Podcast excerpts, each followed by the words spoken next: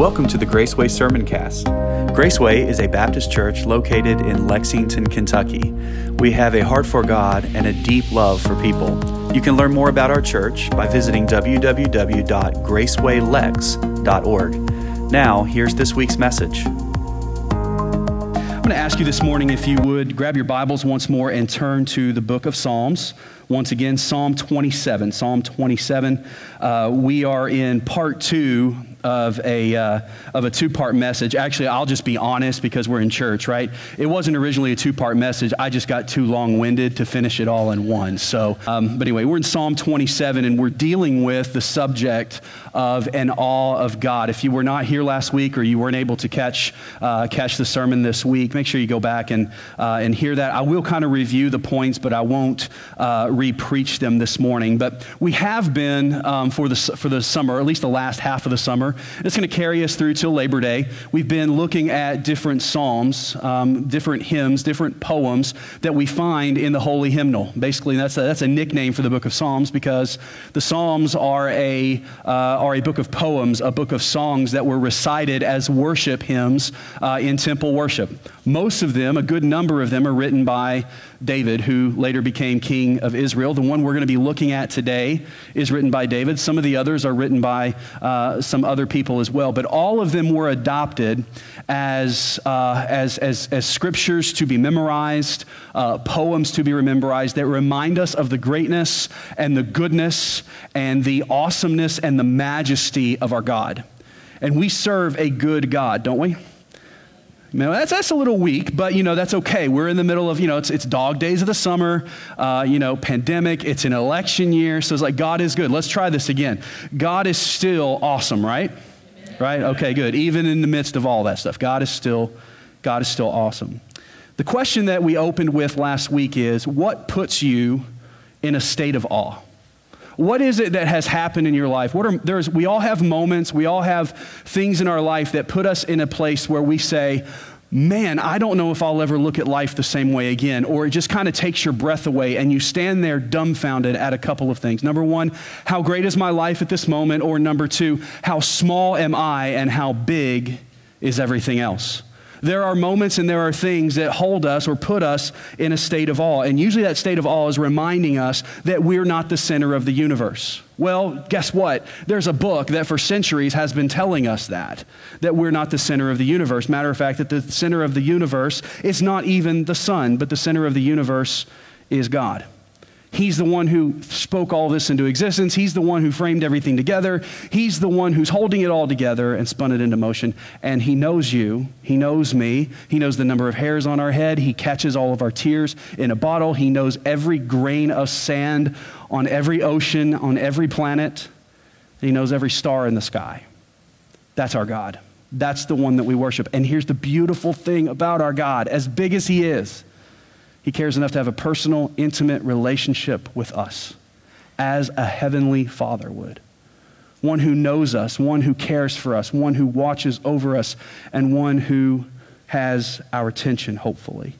Um, we've been talking about during the dog days of the soul. You know, in the dog days of the summer when it's really hot, we just want something that'll cool us off, something that'll give us relief. You know, diving into a swimming pool, although this year, diving into a swimming pool wasn't all it you know you couldn't do it you know. If you dove into a swimming pool right now you could hurt yourself because they're all dried out right?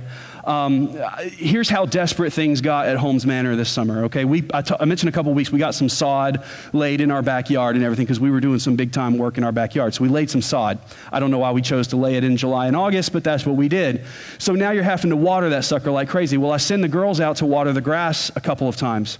The grass doesn't get watered. Guess what gets watered the girls, right? I look out there and they got the hose and they're hosing each other off and everything, and they're the ones trying to, just trying to, like, you know, just trying to cool off. We'll look for anything that will give us relief in the dog days. And in the dog day seasons of the soul, and we all go through them, no matter how spiritually mature and spiritually awesome we may try to project ourselves to be, every one of us are susceptible to the seasons of dryness in the soul.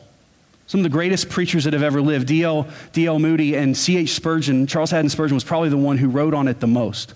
Spurgeon was deeply depressed most of his ministry, and he wrote about the dryness, the, the, this, this dark dog days that he would go through. And I'll tell you what, personally, just out of transparency, it's wonderful to be able to go to guys like that when I go through my own, because we all go through them. The enemy would like us to believe that if we're not always on the mountaintop, that God has failed us in some way. But sometimes God has to take us through the valley for us to enjoy and to, and to, and to really respect the mountaintops moments. And it's also in the valley sometimes that that's the only place that we will look with our stubborn nature, we'll look at the goodness of God and we'll see it. See, none of this is in the notes either, so just, just, just go ahead and settle in. We're going to be here probably for a while today. The truth is that all of us are awestruck, or are, are wired by God, our Creator, to be awestruck by Him. And what I mean by that is, all of us have been hardwired by God to only be fulfilled by Him, meaning that there is a hole inside each, each one of us. The French philosopher Blaise Pascal said this years ago that there's a God shaped vacuum or hole inside each one of us, and only God can fill that. I've used this illustration before, kind of like, kind of like those, remember those octagonal, you know, shaped toys that kids, that babies would play with, and you had, a, you had a circle and it would only fit in the circle hole, and you had a square and it would only fit in the square hole. God is like that. God has left inside of each one of us after our fall, there is a void inside of us that only God can fill. And you can try to fill it with anything you want. And you may be able to force something through that, but it's not going to satisfy completely, and it's not going to satisfy eternally. And that's the heart be- behind the Psalms. The Psalms remind us every time we get in them that God is the one who satisfies. God is the one who brings us joy and peace in our lives. And when we go through those seasons when our eyes have wandered from God to other things, our sense of awe of God begins to kind of just deteriorate. And then we wonder why we're kind of left feeling empty, kind of left feeling like, I don't know what's going on right now. So we've been hardwired with a craving to only be awestruck by God. So the question is when was the last time that you were awestruck by your Creator, God? There have been moments in my life when I, I realized that at the birth of both of my children. And you, you don't go through something like that. Not, and I say go through, not like Stacy went through, but I mean, you know, it was an experience for me too, but, you know, not near the experience it was for my wife. But going through seeing the, the birth of your children, that's an awe striking moment. For me, when I see the ocean or when I look up into the stars and just begin to ponder just how big God is and how little I really am, that's an awe striking moment as well. When was the last time that you were awestruck by God? You see, we've lost our, our sense of awe in God, and there's a couple of things that will pull us away from that. One is that we choose to be, we just choose to be in awe of something else, something of lesser value and lesser strength, because the Bible tells us that everything here on this earth is temporary. It's not going to last forever, yet we choose to become so fascinated with the temporary things, don't we? With money, with power, with, with people. We can become so fascinated with all of those things and they always fade away and they always leave us disappointed. If they have not disappointed you yet, they will eventually. Trust God on that one. So we, we end up losing our sense of awe in God because we choose to just give our passion and our, our zeal and our excitement and our sense of wonder to lesser things that won't, in the end, won't deliver. We've also fixed our eyes on this earthly plane and we've neglected the promises that God has given us. Maybe you're not looking at all the good things of, of the world and trusting them. Maybe you're looking at all the bad things. Looking at all the bad things and being fearful and being anxious about all of those things will also cause us to lose our sense of awe in God because it will help uh, it will cause us to believe a lie that Satan wants us to believe is that God is not in control when in actuality he is. God is on the throne. There's only been one person who's occupied that throne for all of eternity. His name is God and his son Jesus Christ. Or because we've chosen Sometimes we lose our sense of awe and wonder in God because we just get too awestruck by ourselves. And you may say, No, I'm a humble person. I'm the most humble person there is. There's nothing awesome about me except for the fact that you just said you're the most humble person in the world. Or you've bought the lie and said, No, I don't measure up. See, there's, there's humility, and then there's, then there's sinful depression, I guess you could say. When you look at the promises of God and you don't take them for what they are. When God says you are chosen, you are holy, you are a royal priesthood, and you don't walk in the confidence of who you are in Christ. See, we can lose our sense of awe and wonder because we come so down and believe the lies of the enemy that you're not worth it, but you are. The cross screams, you're worth it. You're worth it. So we lose our, our sense of awe and wonder in God because we get too, I guess, wrapped up in ourselves And that's the definition of pride. And here's what I love what Dr. David Platt said, and I'll remind you of this, and then we'll move into the, into the, the, the new content for the, the message today. He says, God and the Bible are both clear affronts to all of our human pride because it declares that everything in the universe and everything in our lives revolves around God. Your life does not revolve around you, He has designed it that way for our good. My life doesn't revolve around me, your life doesn't revolve around me. My life doesn't revolve around you, your life doesn't revolve around me.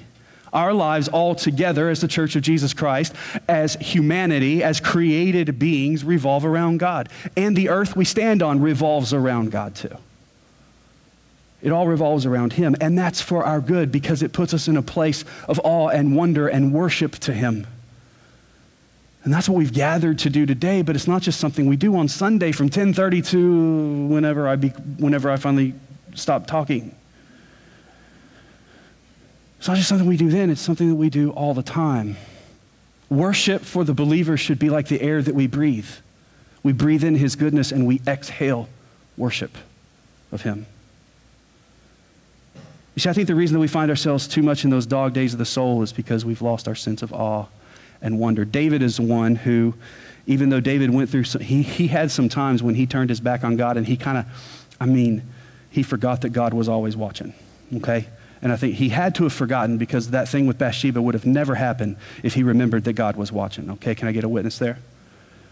So, David, the man after God's own heart, the one we're going to look at and start talking and saying good things about today, remember that he also went through those dog days where he thought that God wasn't there and he thought he could get away with some stuff, but he also went through seasons where he thought that God wasn't there and he'd been abandoned.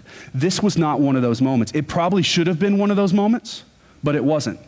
See, David was on the run from King Saul. We went through the full background of it last week, so I won't belabor the point.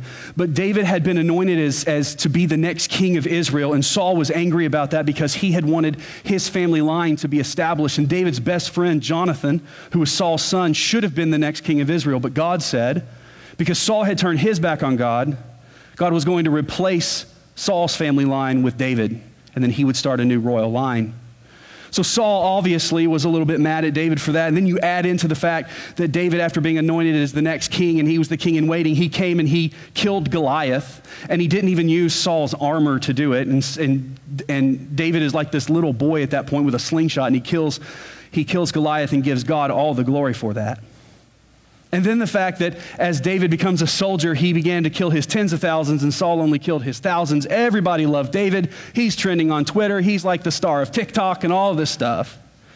And here's Saul over here, like, hey, I'm still the king. Look at me. And so Saul thought the only thing that I can do is I still control the greatest army in the world. And so one night he calls David, he calls David in to play the harp for him so he can go to sleep. And he gets mad and in a jealous rage, he throws this javelin or this spear at David and he misses David. And David starts running out and he just keeps on running into hiding like the fugitive. And Saul spends the next like series of months and almost up to a year searching for David in hiding. And as David is in hiding, is when we believe, when scholars believe that he wrote this psalm. And as we look at Psalm chapter 27, beginning in verse number one, I'm going to read just a selection of verses out of here because we're going to be focusing on verses 7 through 14 this morning very closely. But he says, The Lord is my light and my salvation. Imagine this. He's writing this in the middle of the night as soldiers are watch, walking around him, looking for him to take his life or to bring him back to the king. And he says, The Lord in my darkness is my light. The Lord, in this moment of being hunted and where I am unsafe, is my salvation. Whom should I fear? The Lord is the stronghold. Even though I'm out here in the middle of the wilderness looking for a place to hide, I hide in God. He's the stronghold of my life. Whom should I dread? When evildoers came against me to devour my flesh, my foes and my enemies stumbled and fell. Though an army deploys against me, my heart will not be afraid. Though a war breaks out against me, I will still be confident. If I'm the only one fighting this war, if I'm on God's side, I'm in the majority. I have asked one thing from the Lord, and this is what I desire to dwell in the house of the Lord all the days of my life. I want his presence. Gazing on the beauty of the Lord and seeking him in his temple, for he will conceal me in his shelter in the day of adversity. He will hide me under the cover of his tent, and he will set me high on a rock. Then my head will be high above my enemies around me. I will offer sacrifices in his tent with shouts of joy. I will sing and I will make music to the Lord. Lord, Hear my voice when I call. And this is a prayer that we can all utter. Be gracious to me and answer me. My heart says this is about you. Seek his face. Lord, I will seek your face. Do not hide your face from me. Do not turn your servant away in anger. You have been my helper. Do not leave me or abandon me, God of my salvation. Even if my father and my mother abandon me, the Lord still cares for me. Because of my adversary, show me your way, Lord. Lead me on a level path. Do not give me over to the will of my foes. For false witnesses will rise up against me, breathing violence. I am certain that I will see the Lord's goodness in the land of the living. Wait for the Lord. Be strong and let your heart be courageous. Wait for the Lord. Holy Spirit, I pray that you will speak this morning to our hearts through your word. In Jesus' precious name we pray. Amen. In a moment when David should have probably been wondering, God, what are you doing? I thought you anointed me as king. I thought I was supposed to be the next king. Now, why is the king that's sitting there now hunting me down with his best forces that he can find? Why is he hunting me down? Why am I on the run? Why is he not the one that's on the run, God? In a moment when he should probably be questioning God, where is he at? He's in a moment of utter confidence in God, of utter trust in God, and in a place of worship. I don't know about you, but when I feel like God's necessarily not working my life the way I, the way I feel like He should, it's not a time when I really feel like I should worship Him.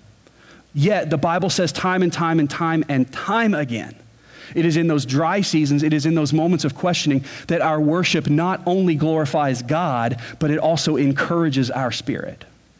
David was coming from four places, four truths that he believed within the core of his soul that recalibrated his vision and understanding of God who God is, what He's capable of, and also what He is doing, regardless of what it looks like, what He is currently doing in David's life. And it's things that He is doing in our life today, too. We talked about two of them last week. And very quickly, let me give you those. We have to understand that His salvation of us inspires our awe if we are to be in awe of an awesome God, what makes him so awesome? What makes him so wonderful? And the first thing is his salvation. The fact that he would offer salvation to those of us who do not deserve it is an awe inspiring truth. You know the reason I think that we're not in awe of his salvation so much for? Is because we kind of get to the point, let's be honest, we kind of get to the point where we think we deserve it, don't we? Because what is human nature? When we're confronted with our sin, what is our nature to do? To justify it, right? We don't want to take responsibility for what we've done.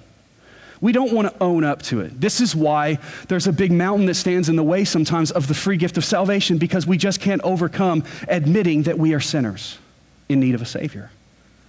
We're constantly trying to make everybody believe that I'm perfect and that I'm worthy of all of this goodness. But the truth is, the Bible tells us I'm only worthy of death. I'm only worthy in my sin of separation from God. It is His goodness that He has offered salvation. See, he didn't make me lost. I made myself lost. Adam and Eve did that for me. But God, in His mercy and His grace, has restored that. And that is a miracle. See, when we come face to face with the true horror of our sin and what it costs us and what it's done, that's when we realize the true miracle of God's saving grace. So, David is still inspired. He's saying, Look, I'm still the chosen king. I may be on the run right now, but it's just a matter of time. It was a matter of time before God sent Samuel to anoint me as the king. It's a matter of time before I'm sitting on that throne and crowned as the second king of Israel. It's God's timing, it's God's way. And for us, what we have to realize is, as children of God, if you are saved, He's got you in the palm of your hand. You are secure in His salvation. You are in the stronghold, and there is no one that we have to fear. And we live in a state of fear all the time. What's going to happen if this happens? Or what's going to happen if this? I'll tell you what's going to happen. Here's the main thing. And I'm not saying that everything's, everything is peaches and roses all the time, because sometimes we go through difficulty. Look at the Sermon on the Mount. Look at the Beatitudes. But here's what I am saying God will still be on his throne. And if you are a child of God, you are still his kid. You are still a prince or a princess. And God takes care of his kids. That's what the salvation and the light means. It's a salvation that lights our darkness, it overcomes our enemies, it gives us protection, and also it's a, self, a salvation that is personal. And here's why many of us struggle with this David said, The Lord is my light and my salvation. we talk about Jesus as the personal Lord and Savior. Salvation must be a personal experience. David had had personal experiences with the goodness and the protection of God. He had slain lions, he had slain bears out there, and he knew that it was God's hand that did that and God's strength. When we are struggling with a sense of awe and wonder of God, go back to those moments when God just blew you away. Remember those. Don't walk away from those. We normally, in our human nature, we like to keep a long laundry list of the dirty stuff, of the disappointments, of the hardships. It's not our human nature to keep a long list of the good stuff. It's not. So, what we need to learn to do is start flipping those lists. So, it's also His presence we looked at last week. His presence will command our awe. Anytime in Scripture you see God show up, in the Old Testament, when God showed up to Adam and Eve, when God showed up to Moses, when God showed up to Isaiah, every time God showed up, something happened to every human being that he showed up to. They were awestruck. They were dumb. They could not speak. Isaiah said, I couldn't speak until the angel finally looked at me and said, Speak, man. You're going to sit there and just blah, blah, blah, the whole time? Speak. In his presence, we find a sense of awe and wonder. And what David said in verse number four, he says, I've asked this one thing of the Lord, that I would spend my life dwelling in the house of the Lord.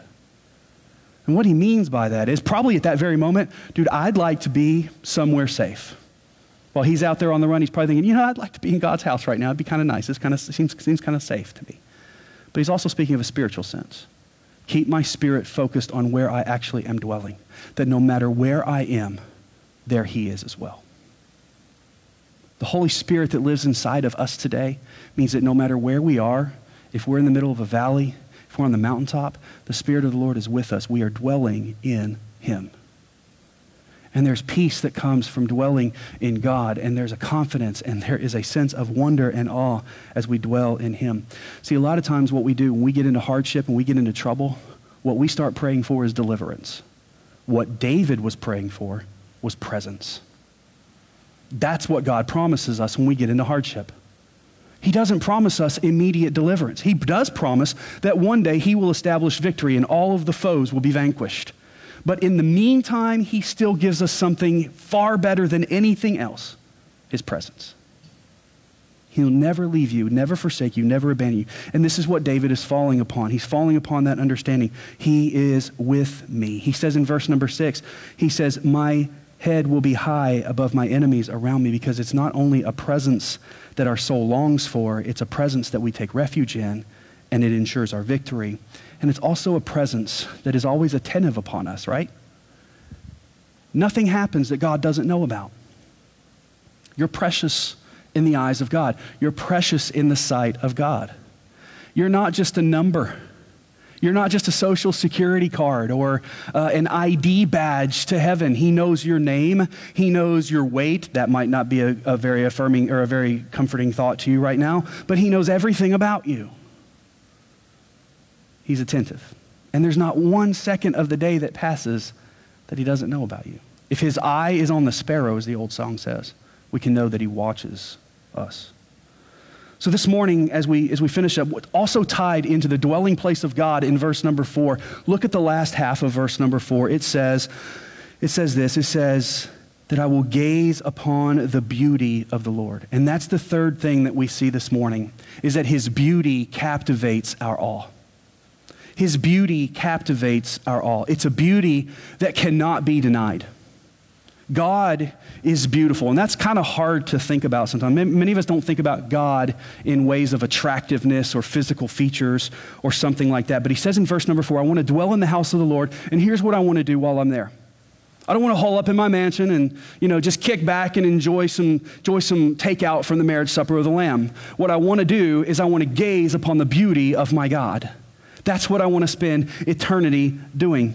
I want to gaze upon the beauty of my Lord. And this is something that I don't think we make a big enough deal as believers is that God is beautiful.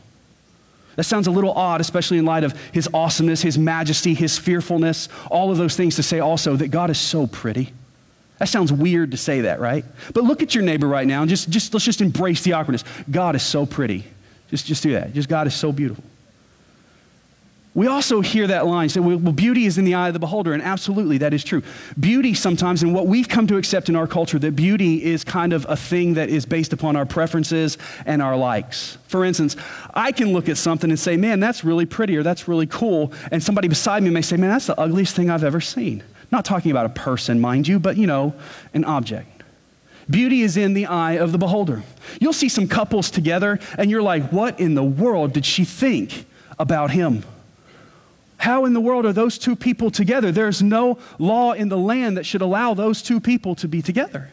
I don't understand it. It's, it's kind of what people think when they see me and my wife.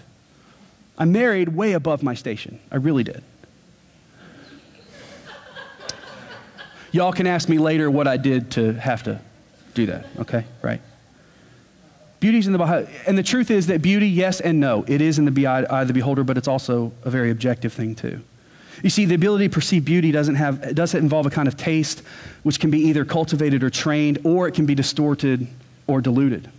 You see, there are some things that you have to have an educated eye for. You have to be educated and disciplined to really appreciate. For instance, a trained musician will notice subtle tones and pitch and those types of things that most people with the untrained ear don't notice. Y'all remember the show American Idol? Is it still on? It's still there. It's been through like 155 seasons or something like that now. All right, so, or, or The Voice, or any of these singing shows, right? You've got these trained musicians that are sitting there judging them, and what do they, oh, sometimes I'll listen to a performance and I'm like, man, that was beautiful, that was fantastic. And the judges will turn around and be like, you know, it was a little bit pitchy. Uh, you know, you were a little off on tone. And I'm thinking, I can't, I didn't hear that because I'm not as trained of a musician as they are. They can hear those subtle tones that are not right or tones that are that make it amazing or an artist that'll look at a sunset and notice hues and colors that they can't replicate on their palette, and they realize that God is like this, um, this the, the best artist that you can possibly find. You see, because some beauty is only perceptible to the trained and to the disciplined eye, and that's the beauty of God. God becomes more beautiful as we gaze upon him. God becomes more beautiful to us the more we get to know him, and the more disciplined in him we become to get. But you see, we can also be trained to think that the ugly things are beautiful.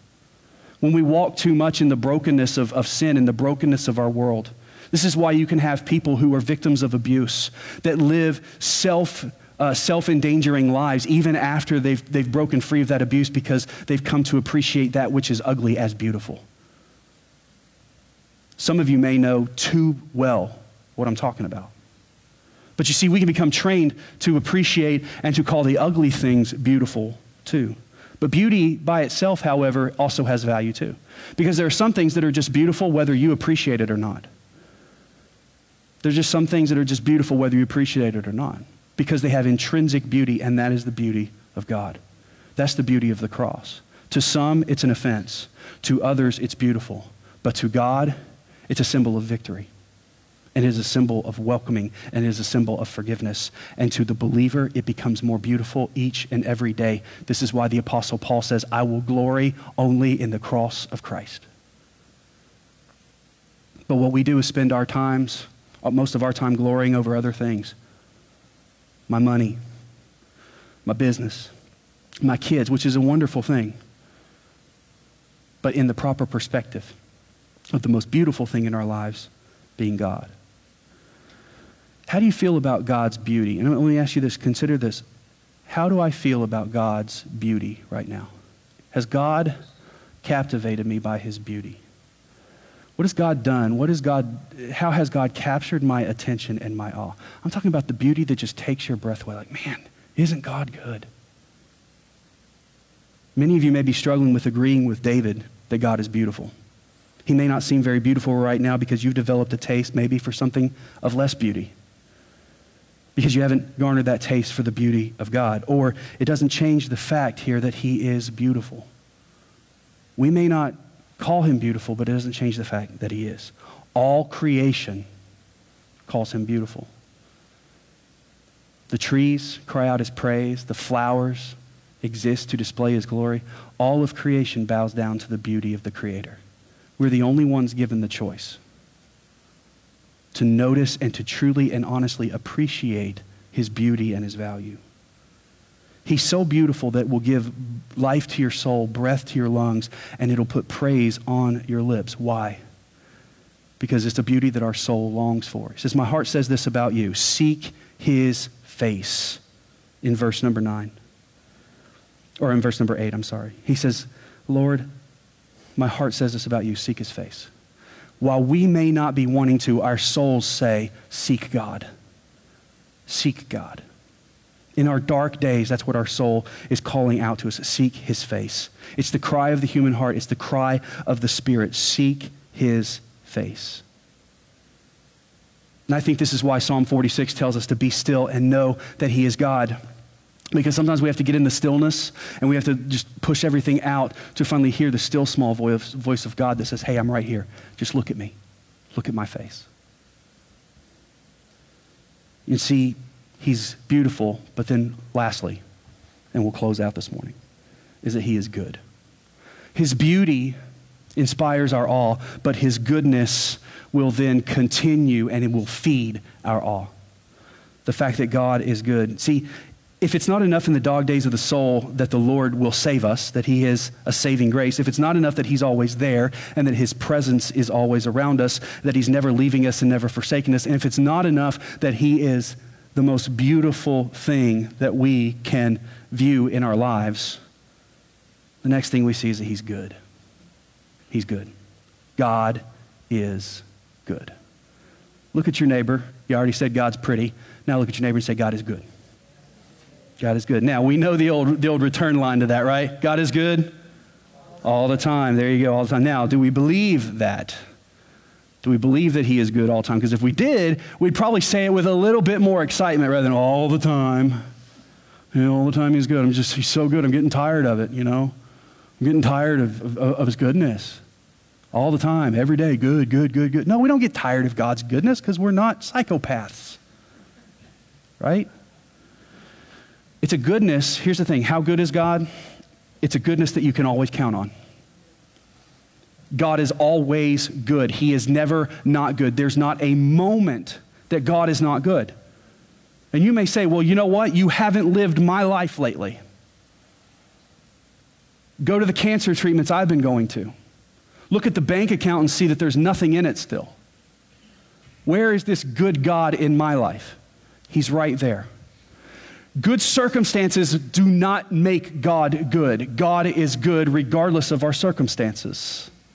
You say, well, that's easy to say when things are going well in your life. Things are not always going well in the preacher's life, contrary to popular belief.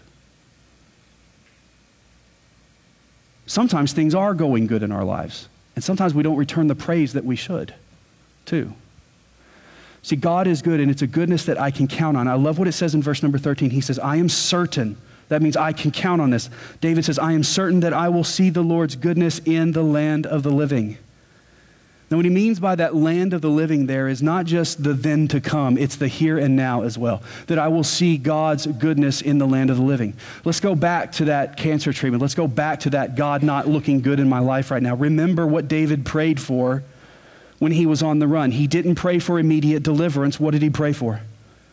He prayed for presence.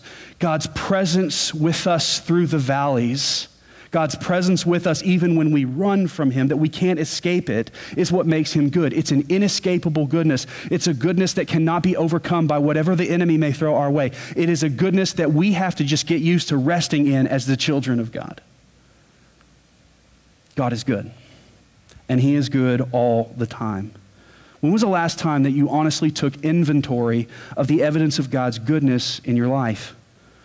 See, we can count on God's goodness because we can count on God, and God is good. Let me say that one more time. You can count on God's goodness because you can count on God, and God is good. It is not that God does some good things, it is that God is good. Altogether good. He is good personified. Goodness, it means the very best of things. Not that, not just that, that, that is not just good, it's the best good. It's like you get tickets to the UK game, but the best good is that you get tickets to sit right next to Coach Cal on the bench where you can smell the sweat.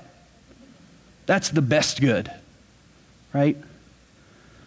That's the goodness of God. It's not just that I've got this good God, this Heavenly Father, but I am the child of the King. I am redeemed for eternity. I am eternally sealed by Him, that there is nothing that I need to fear. It's a goodness that I can also build my life upon. This is why David said, I just want to settle down and I want to gaze upon your beauty because your beauty is comprised of your goodness. It's a goodness that I can build my life on. He says, Be strong in the passage and let your heart be courageous.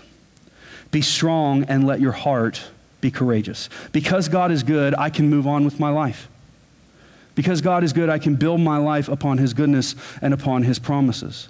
What are some of the promises that God has made to you that are not affected by the winds of change or the winds of the world? What are some promises that God has given you of His goodness that are not going to be affected by COVID 19? What are, some, if, what are some evidences of God's goodness that will not be affected by the winner of the upcoming election? What are the evidences of God's goodness that are not affected by the social climate that we see ourselves in, because God is still good in the midst of all of those things.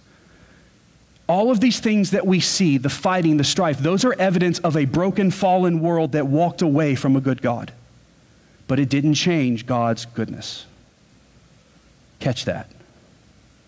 All of the things that we blame God for going through as evidence that He is not good are actually things that are happening because we walked away from a good God. It didn't change the fact that he's good. It's a goodness that I can build my life upon. Be strong and let your heart be courageous. And then the third thing, a goodness that is always perfectly on time. Look what it says in verse number 14. Wait for the Lord. There's that, there's that line that we just looked at a second ago be strong and let your heart be courageous. And then it's sandwiched between another phrase wait for the Lord. One of the devices that Scripture uses many times is that when it repeats things like that, it is for the purpose of making sure that we get it. If you missed it the first time, let me catch it, make sure you catch it the second time. This is what I would call a courage sandwich. I like sandwiches. I like them a lot, obviously. But sandwiched between waiting for the Lord is what comes with courage and our heart being restored. But it's sandwiched between a principle that we have to learn wait for the Lord. God is good. You can take courage in his goodness. But while you're waiting for his goodness, we'll probably learn some patience. We have to learn to keep our eyes fixed upon him. And that means looking beyond and around and looking at the things that we see. And that doesn't mean that we just, well, I'm just going to ignore all the things that are taking place around me. No, we're not called to ignore. We're called to seek justice, love mercy, and walk humbly with our God. But our action and our ways of living should be fueled by this good God because if God is good, God's people need to reflect his goodness too. And we lose sight of his goodness, guess what happens to us? We see we stop seeking to be good ourselves in him. And that is what an unbelieving world finds unbelievable when they look at his people. Why, if God is so good, are you just so not good?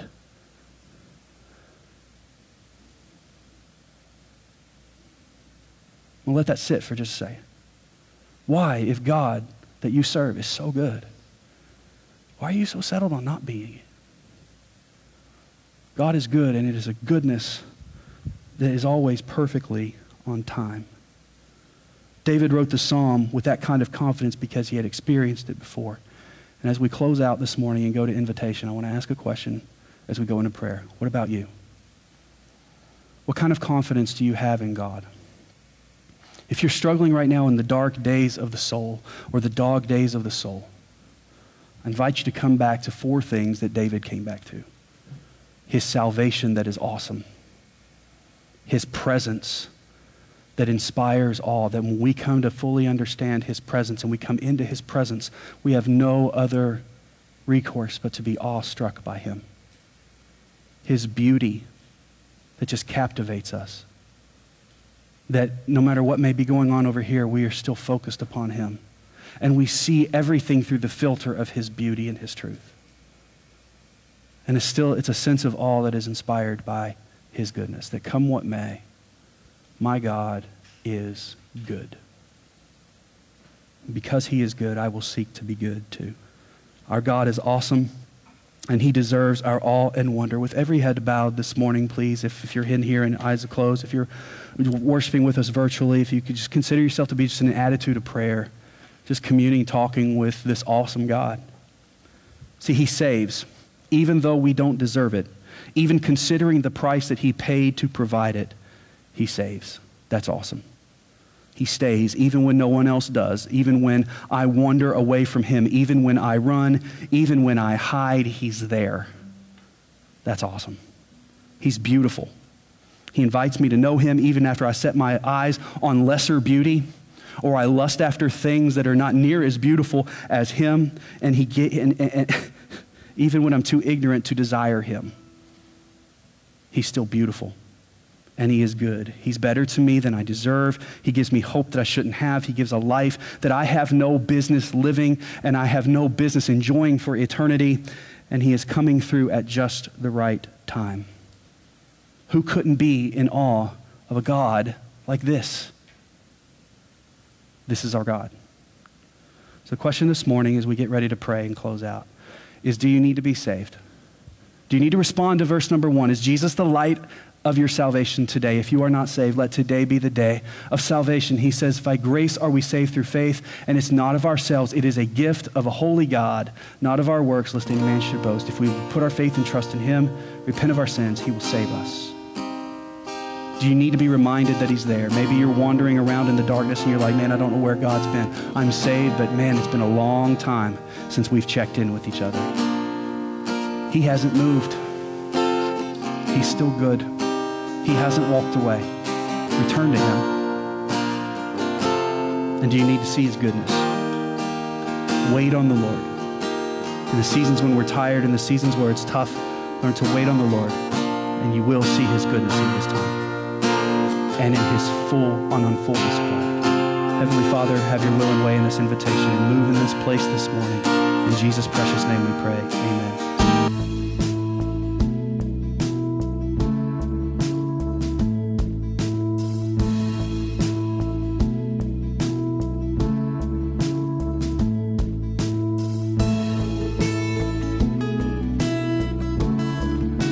Come to the conclusion of this week's message, we pray that it has ministered to you and challenged you from the Word of God. We would love to hear from you. If you would like to connect with us, you can go to www.gracewaylex.org, click on Contact Us, and we would love to have a discussion with you about your faith. Thank you. We'll talk to you again next week.